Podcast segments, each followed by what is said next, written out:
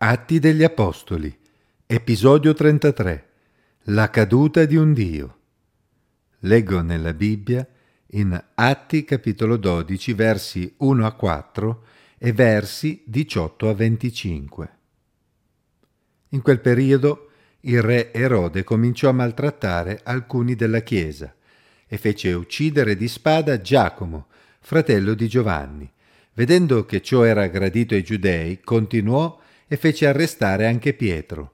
Erano i giorni degli azimi e dopo averlo fatto arrestare lo mise in prigione affidandolo alla custodia di quattro picchetti di quattro soldati ciascuno, perché voleva farlo comparire davanti al popolo dopo la Pasqua.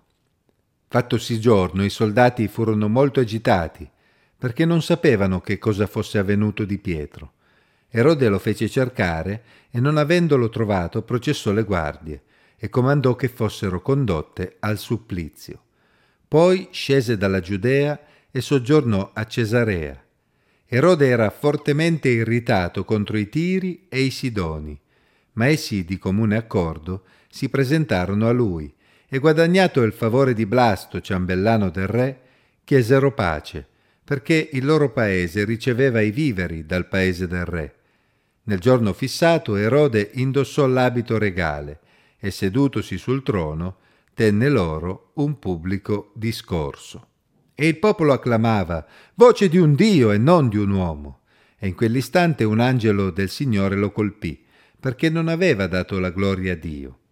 E roso dai vermi morì. Intanto la parola di Dio progrediva e si diffondeva sempre di più. Barnaba e Saulo, compiuta la loro missione, tornarono da Gerusalemme prendendo con loro Giovanni, detto anche Marco.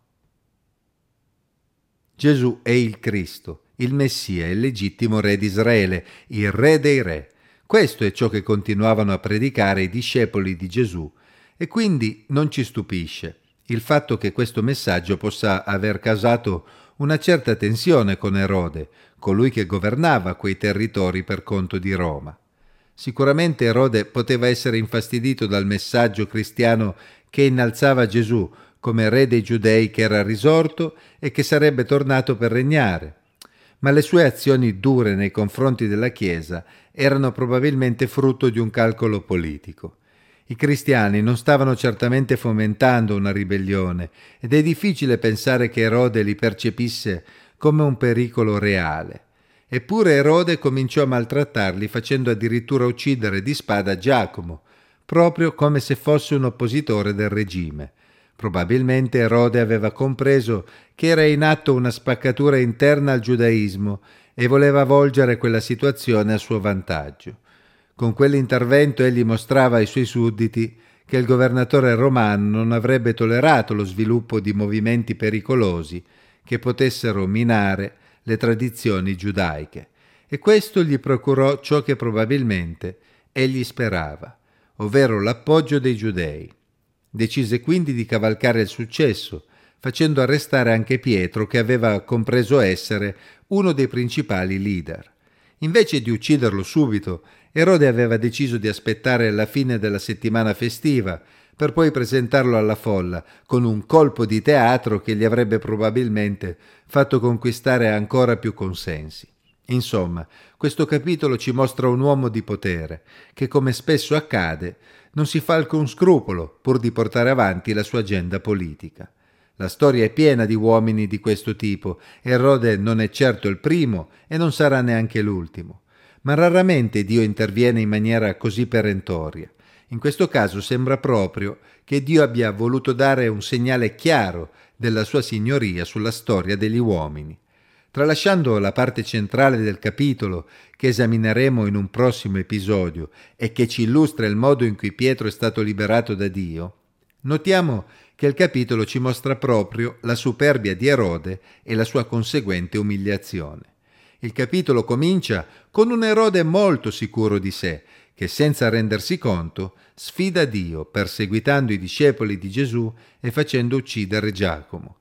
Prosegue con l'arresto di Pietro che Erode affida alla sorveglianza di un numero di guardie spropositato come se si trattasse del pericolo pubblico numero uno.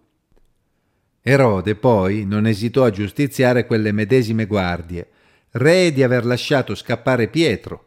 Come tutti gli uomini di potere, non aveva difficoltà a trovare dei capri espiatori. Alla fine del capitolo ritroviamo Erode irritato verso i Tiri e i Sidoni.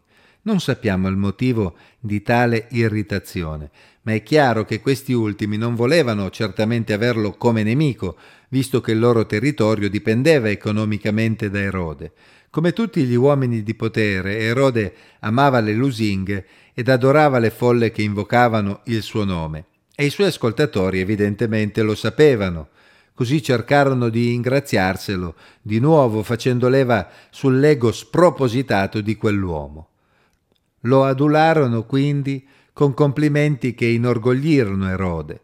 D'altra parte non capitava tutti i giorni di essere paragonato ad un dio. Ma proprio nel momento in cui Erode sembra all'apice del successo, proprio quando sembrava che potesse continuare impunemente a fare del male a persone innocenti senza alcun motivo, Dio ha deciso di fermarlo. E quando Dio vuole fermare qualcuno, non ha bisogno di molto tempo.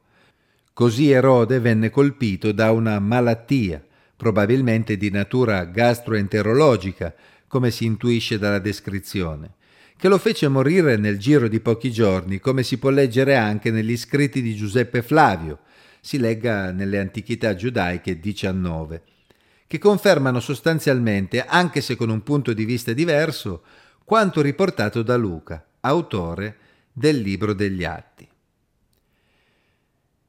Proprio nel momento in cui Erode sembrava più forte, quasi invincibile, osannato come un dio, il vero Dio ha mostrato tutta la sua debolezza. Egli era un uomo come tutti gli altri, costretto a piegarsi di fronte alla volontà di Dio. Tutto il potere di questo mondo svanisce come un vapore di fronte alla potenza di colui che ci ha creati.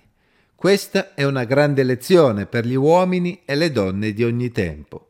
Erode ha pagato in quel modo la sua arroganza nei confronti di Dio e nei confronti di Gesù, il Messia, il legittimo re di Israele. Nella storia dell'umanità ci sono stati tanti che si sono inorgogliti nei confronti di Dio e tanti che hanno perseguitato e perseguitano tuttora i discepoli di Gesù.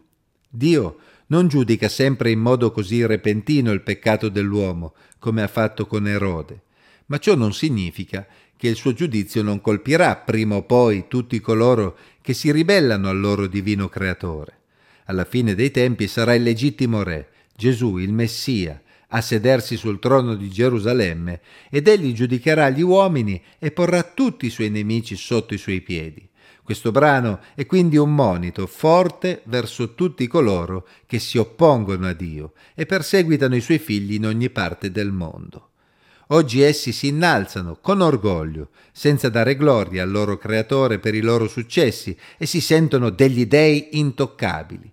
Ma domani saranno giudicati da quel medesimo creatore e conosceranno chi è l'unico e il vero Dio.